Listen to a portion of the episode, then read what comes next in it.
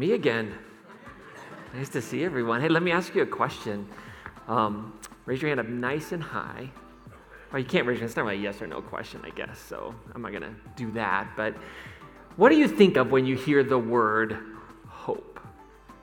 So when I like say the word hope, what comes to mind?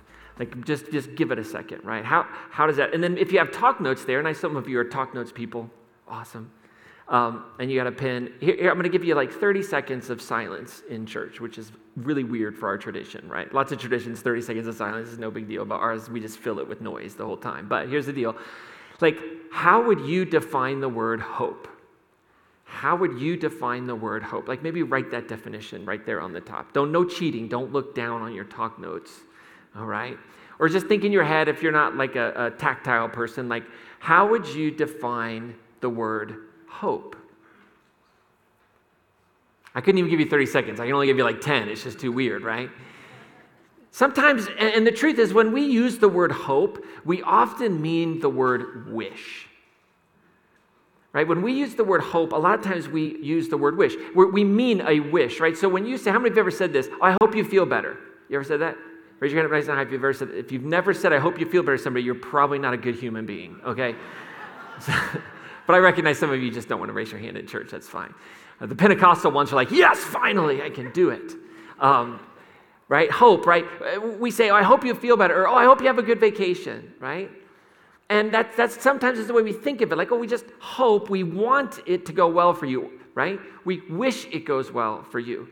Most of you aren't medical doctors, so you have really no say in whether they feel better or not. I mean, I get that you have the internet and WebMD and all those things, you know, but at the end of the day, it's just more of a wish. And a lot of times when we think about hope, we think of it simply as an emotional, like disposition towards a better future, right? A way we think about the future, that, the future will be better. And so we think that hope is kind of this belief that the future is going to be better than today or yesterday. Now, here's the problem. Here's the problem with that way of thinking about hope. That is the hope that kills you. right? The hope that kills you is the hope that is simply an emotional wish.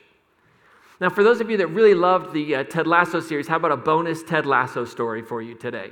All right, one bonus one. This is the off ramp. This is the last one I'm going to give you, okay? Uh, uh, season one, episode 10, they're getting ready to head out into the big game. If they lose it, they get relegated, all that stuff. And Ted brings up this football phrase that, that is said a lot uh, around European football. And he talks about it in the speech right before the final match, okay? And he tells the team that he's not a big fan of this phrase that they have. He's like, I don't like this phrase y'all have over here. It's the hope that kills you. And that football phrase is really about the anguish that a fan feels during the last match of the season, watching their team, hoping that they win, hoping that they get promoted to the next league, hoping that they avoid relegation. The problem is, though, that's not hope. And that hope will kill you, but that's not hope, at least the kind of hope that research is based on right? Scientific hope, hope that actually transforms our lives, hope that transforms your world, the world around you, is not simply wishful thinking. But that's all that the fan has in that moment, right? Just a wish that the team will come out on top. And when they don't, when they are Denver Broncos fans, and it is inevitable that you are going to experience the frustration that it didn't go their way, they just get disappointed and they get overwhelmed. Now, the science of hope defines hope differently. Here's the science of hope uh, it says this is what hope is hope is the belief that your future can be better and brighter than today or yesterday, the past or the present, and this is the key, and that you have a role to play in making it better. Let me say that one more time. Hope is the belief that your future, your future can be better and brighter than your past or your present, and that you have a role in making it better. So there's three active ingredients in hope goals, pathways, and willpower.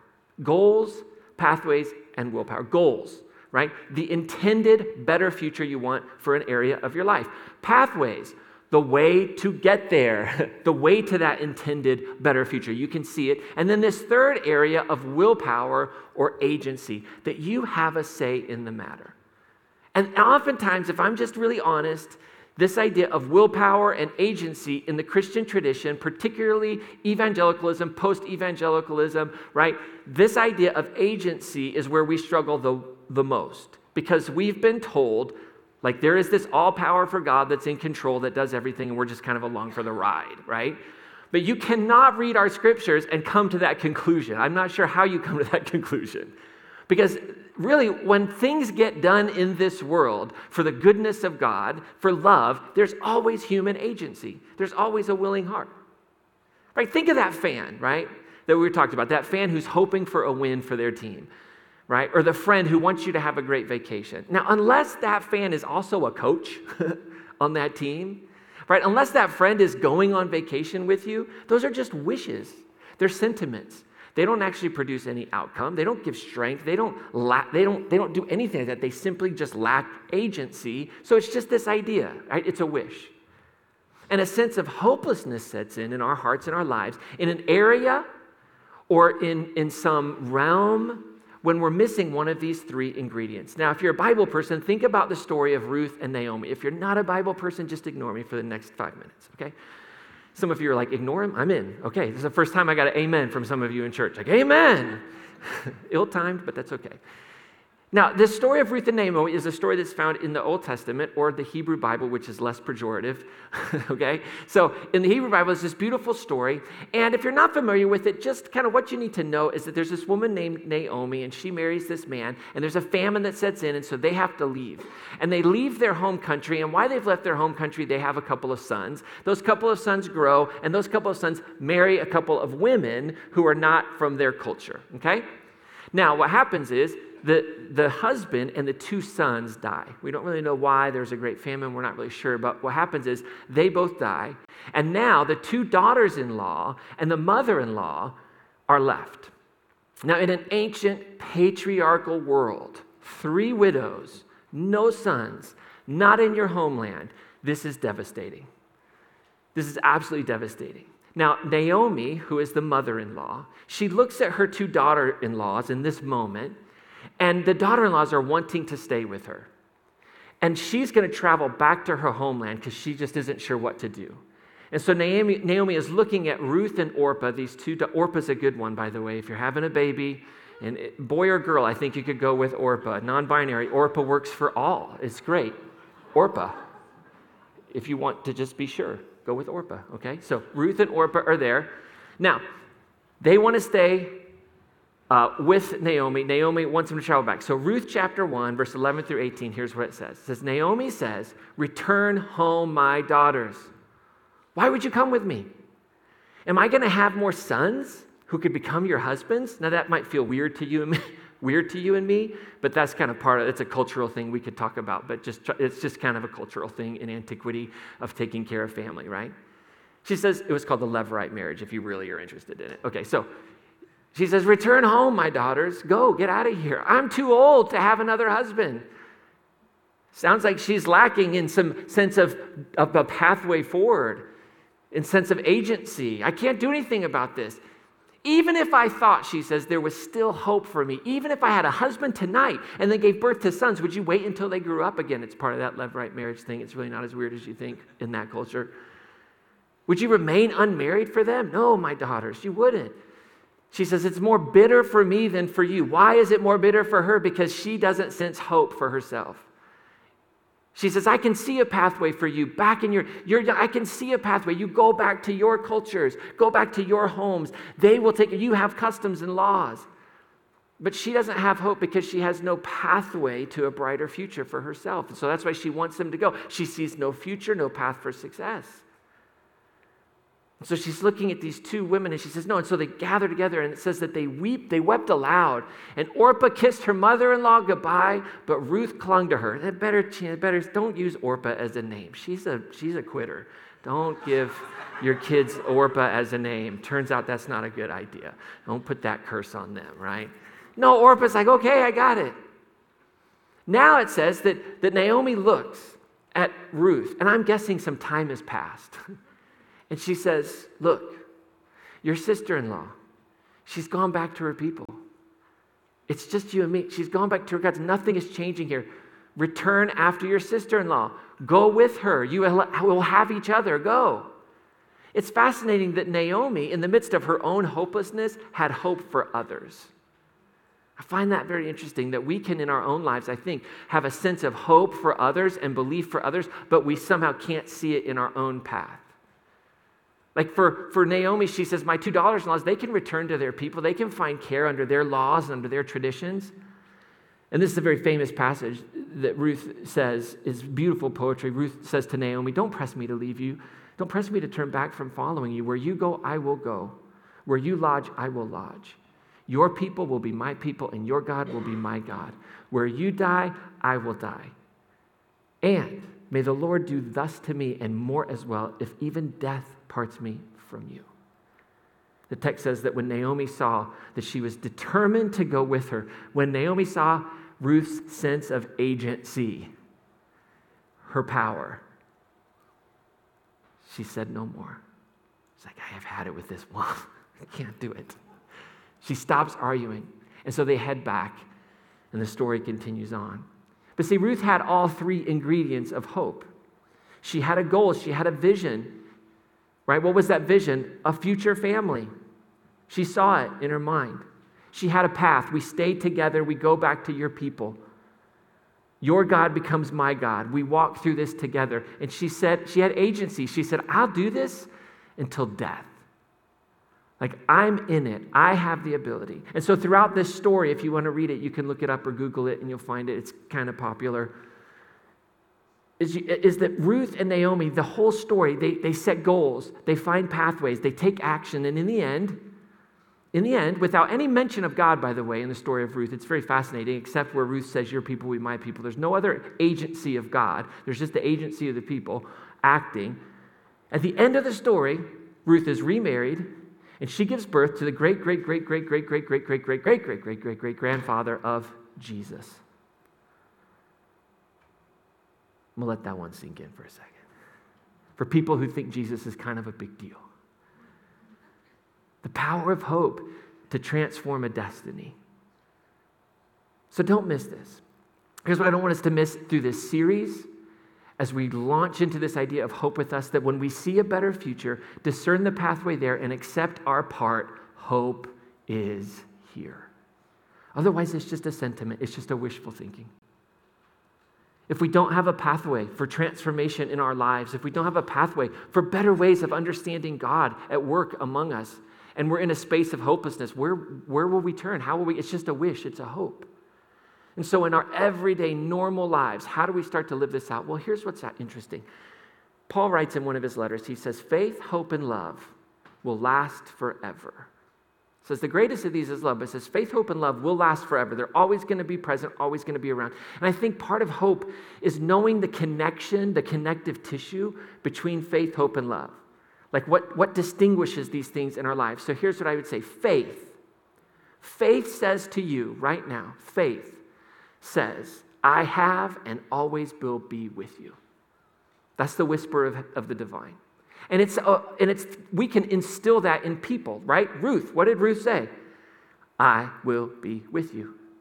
No matter what, no matter what you do, no matter what you say, nothing is going to separate us. And there's a part of faith that says, I get that. I accept that. That God, the one God, the presence, the reality, the mystery that all things exist in, says, I have and always will be with you. So love says, right? Love looks at us and love says, okay, here's the deal. Faith, I have and I am always with you. Love says, I'm here to help you with that hurt. See, that's something when we love someone in our lives, which is, by the way, oftentimes the starting point for faith is when people experience like hope and love, is love steps in and says, I'm here to help with that hurt. I'm here to help with that hurt. The experience of love can heal the wounds that have caused us to believe that there is no future that we're not worthy of love and affection, that, that, that, that, I can't possibly get past this in my life. But love steps in and can cause that person, right, to say, no, no, no, you have a better and brighter future because I'm here to help with that pain. I'm here to help with that hurt. And then what does hope say? Hope says we can get there from here. We can get there from here. See, so when, when we experience faith, hope, and love together, we experience something that says to us, a person, a divine voice, a whisper that says, I'm here to help with that hurt. And faith says, okay, I'm here and I've always been here and I'll help with that hurt. And then hope says, together, we can get there from here. We can do it. And so, this series, over the next few weeks, as we go through the holidays, I want to encourage you to embrace this idea of the science and spirituality of hope. Not just the spirituality of hope, because that often is wishful thinking. If I'm honest with you, oftentimes when we talk about like a spirituality of hope, it's just like I sit back and hope it gets better. I hope that God takes care of the violence in the world. I hope that Jesus, this is my favorite one, we're hearing it all right now. It's foolishness, in my humble opinion. I just hope that Jesus gets it in gear and gets down here and comes back and cleans it all up. It's one of the most dangerous spiritualities that exists. It's not the only one, by the way. We just think it is because it's part of our tradition. It's so dangerous because we just sit back and we go, well, you know, war is war. we just sit back and go, well, you know, guess we just have to bomb the hospitals in Gaza. I guess we just have to, you know, let it happen. Oh, give my money, but I can't. What can I do? I just hope. I hope it gets better. We're not a church that is, thinks of hope that way. By the way, we have five unacceptable truths, and we work towards rewriting those. Otherwise, what are we doing? We're just coming in to make ourselves feel better, absolve ourselves of a little bit of guilt. Oh man, now I'm like totally preaching, and like you're like, oh man, why did I come to this downer of a church? But I love it. We're advancing, we're, ma- we're moving the needle. That's what faith is. That's, that's faith that says God is present always and has always and is present with everyone. And love says, I'm here to help with that hurt. And hope says, we can get from here to there. So the science of hope says there's three ingredients goals, pathways, and agency. The spirituality of hope says you are not alone and it's not in your own strength. That when you're weary, there is one who can come alongside and strengthen you. That's the beauty of it. Right? When we bring these two things together. And so our anchor verse for this series comes from this book in the New Testament called Hebrews. Hebrews is a very, very interesting and strange book. and the metaphors in there are often taken way too literally and form, again, very dangerous and harmful ways of thinking about God and Jesus. But it's a beautiful metaphor in its time, in its context. But in Hebrews chapter 6, there's this verse, and it says, we have this hope as an anchor for the soul, firm and secure. Now, the, the primary metaphor in the book of Hebrews, the big metaphor for Jesus and the work of Jesus is that of a high priest. How many of y'all have a high priest in your life right now? No, you don't. No sacrificial system for you, no temple for you to go to, right? That's just not part of your world. It's not been part of many people's worlds for thousands of years, okay? So, the big metaphor, and it is a metaphor, is this idea that Jesus is a high priest and he's offering a final sacrifice once and for all. Now, do I believe that literally, personally, me? No. I don't believe that literally, but I believe that is an understanding and an interpretation of the beautiful, magnificent work of Jesus that made perfect sense to a first century Jew. perfect sense. And so the, the, the, the metaphor of Hebrew is beautiful because it points to this deep truth Whatever you think is separating you from God, it isn't. That nothing can. That you can boldly live in God's presence because you are in God's presence. And see, at the time of the writing of Hebrews, there was the big hub like, what are we going to do? The temple no longer exists. We can't go experience God. How does this work? That's a big question. And so the work of Jesus is to say, it's not that the temple is bad, not that the sacrificial systems were bad, not that, that it's not, not at all. It's just, hey, listen, there's a work of Christ here that's powerful that says those things, they can come and separate us. But now there's no reason to think of that anymore, any longer. And so that truth, that God is with us, present with us, that there is no need for temples or sacrifices, and I would suggest that there never was those are human inventions that we do our best with to try and figure out how to be present with the divine. I have no issues with that. But that's, that's the big lie from the garden on. It's the metaphor of the story that something has separated you from God, and there never has been. It's just a construct of our world and our pain and our hurt. But that is an anchor for our souls. And how does this make you a better person? How does this make a world a better place? That if we will apply the science of hope and the spirituality of hope to our lives, you know what it says? Like the, the, the data tells us it, the research tells us this, and the spiritual experience of so many tells us this that if you embrace the language of hope, you'll talk differently. You'll act more intentionally. You'll live your life with greater purpose than you ever have before. And so, scientifically informed and spiritually supercharged hope, that's what we're talking about. And that has the power to change destinies. And that's what we see in the story of Ruth. Trauma doesn't have to have the final say in our lives. Bankruptcy doesn't have to have the final word in our lives. Divorce doesn't have to have the final word in our lives. Sickness and disease, not even death, has to have the final word in our lives. And so, this holiday season, come and discover hope with us. That's what we want to do. We want to come and discover hope with us as expressed and seen in our tradition and understood in our tradition as the celebration of a child born in Bethlehem. So that's the invitation.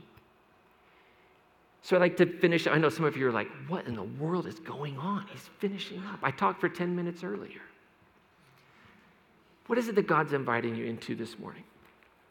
If you're a guest, I like to ask that question every time we gather because I think there is a divine invitation every time we gather, every time we open our hearts to this mystery of God. Perhaps this invitation is coming for you to commit to just staying connected over the next five weeks. Right, to really making an intentional effort. If you can't be here, obviously life happens, but you listen, you, you tune in online. But you stay connected as we explore the science and spirituality of hope together and how that can transform and work in our lives and strengthen us. Maybe Maybe you've been walking this peacemaking path of Jesus for a while and, and you just feel this whisper like, I'm going to spend some time in prayer. I'm going to spend some time being mindful, looking for a pathway and understanding my part in this thing I've wanted for my life, but it hasn't worked, it hasn't happened. And maybe there's this invitation like, maybe I should take up some agency here and trust that God is with me. Maybe it's to start from scratch, to sit down this week Set aside some time. Think about an area in your life you need to experience hope. Write out a clear goal. Define a path to get to that goal and understand your part in getting there. You know, the most practical way to understand your part in getting somewhere is to ask yourself this question What's the very next thing that I can do to get there?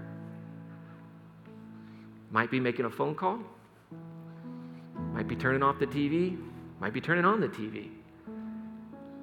Might be making a, making a call to a friend. What is the very next thing? The very next step. Don't get overwhelmed with the 55,000 steps. What's the very next step that I can take to get there? And then spend some time asking for strength to take the first step and wisdom to adjust the path as necessary.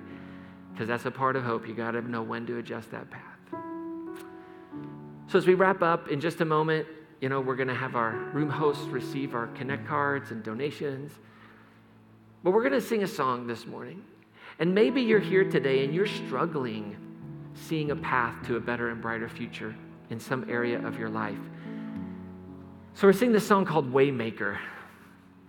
Because seeing the path and knowing there's a path is crucial to hope. And one of the lyric in this song says, Waymaker, miracle worker, promise keeper, light in the darkness, my God, that is who you are. Now, I know I know that for some of us in the room, including myself, this idea, and I put it in air quotes, of worship, right? Singing to God can feel strange if you're new to this whole thing.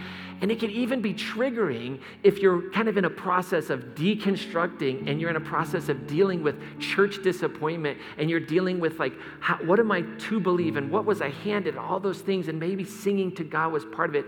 And that's hard. And maybe the, the, the regularly patriarchal and gendered language about God is hard for you. I get all of that. I do, and I never want to dismiss that because it's very real. But I want to remind all of us in the midst of the what we're feeling about that is that singing again, we're singing metaphors. We're singing metaphors just like the metaphor in Hebrews points us to a deeper truth, not literal things. See, God is a mystery beyond gender. God is a mystery beyond doing God is a mystery beyond an actor acting or a healer healing. But in this mystery, we experience the power of love that says, What? I'm here to help with that hurt. So, something powerful happens when we sing uh, about this reality, and it connects us to the divine and the power of love. And it's why, since time began, worship has been a part of every culture. And we're robbing ourselves to some degree if we don't recognize it's good for the soul to, to, to just walk into it knowing it's metaphor. So here's the deal for me, just so you know how I navigate this sometimes with this song and other songs in particular, I don't sing words like you. Sometimes I don't even sing words like God because those are just too strange for me right now. But I change that and I fill in the word love because I believe that God is love. Our scriptures teach us that, Jesus demonstrates it. And I sing love, and that fills my heart because I know that God is love and I know that love is making a way, that love keeps promises, that love lights up the darkness, that love gives me hope, that a way exists even when I can't see it right now. And so if worship is giving my life over or giving reverence or adoration to something, I can give my worship to love and I can give my worship and I can worship that which is so powerful that it can make a way in my life. So that's my best understanding of God right now. And I bring all this part of my tradition together. And I do believe that love is working, making a way, even when I don't feel it or can't see it or believe love never stops working. So let's take a few moments, reflect. Maybe you want to fill out that, finish out that connect card, your giving envelope. Maybe you just want to enjoy the song. Maybe you want to sing along. Whatever it is, just take a few moments here to be present, to be present with what's happening right here in this space, all that God is doing through you and through the people around you.